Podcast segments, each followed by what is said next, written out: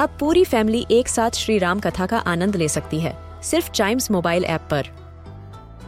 जानिए श्री राम के बचपन से लेकर दशानन वध तक का सफ़र। सरल रामायण, घर के सभी सदस्यों के लिए। आज ही डाउनलोड करें चाइम्स मोबाइल ऐप एप्पल या गूगल प्ले स्टोर से।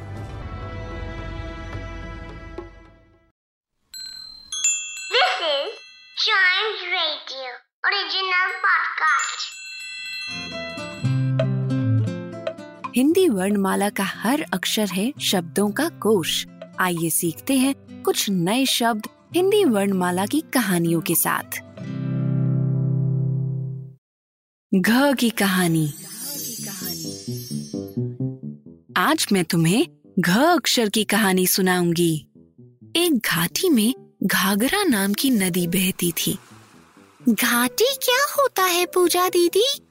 दो पहाड़ के बीच की जगह को घाटी बोलते हैं गौरी।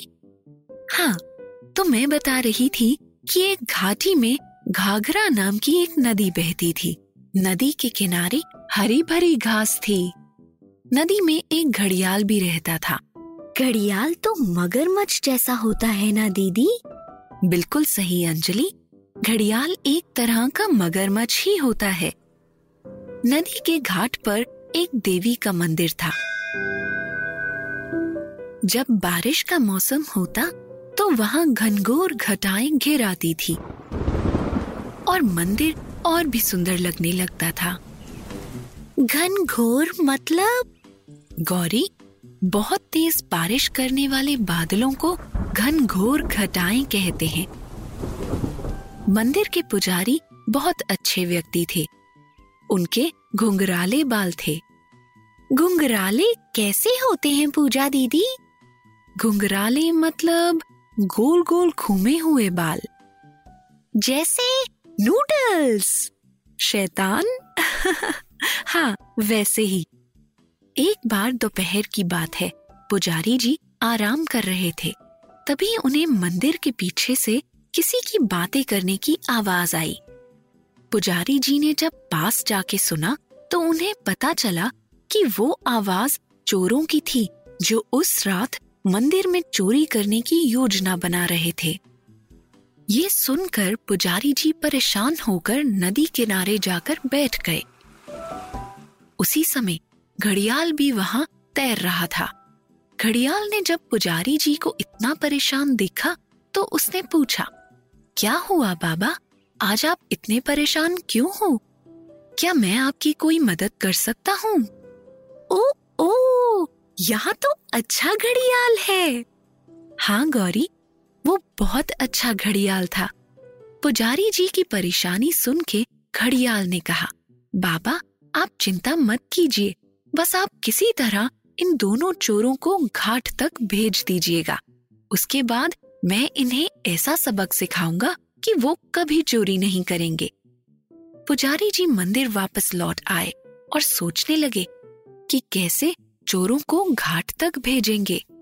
फिर कुछ सोचकर उन्होंने एक साड़ी निकाली और उसे पहन के औरत का रूप ले लिया। पुजारी बाबा औरत बन गए।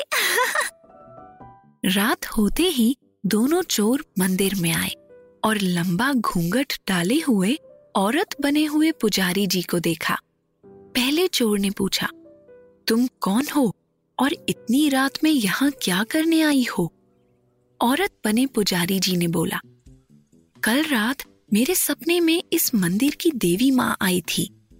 उन्होंने कहा, जिस लड़के से मेरी शादी होनी है, वो आज रात इस मंदिर में आने वाला है।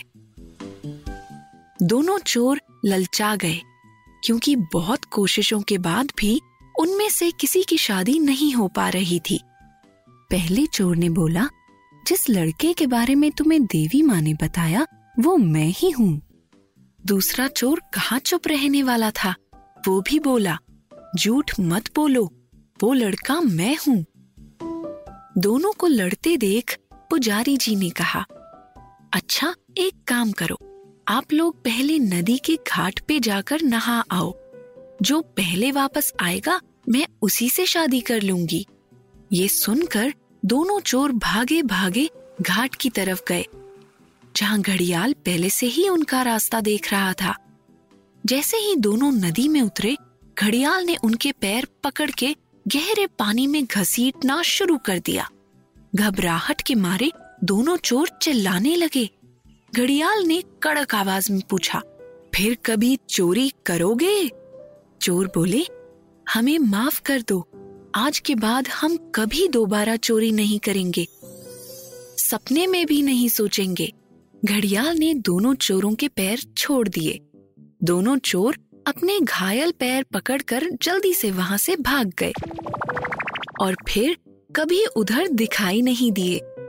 अब बताओ इस कहानी में कौन कौन से शब्द घ से आए? पहले मैं बताती हूँ। घ से घाटी घ से घाघरा घ से घड़ियाल घ से घाट घ से घास ग से घनघोर घ से घटाएँ और और घ से घुंघराले घ से घूंघट घ से घसीटना घ से घबराहट घ से घायल, शाबाश। आज घर से घटाएँ छा रही हैं। तो शाम को छाता ले चलना मत भूलना।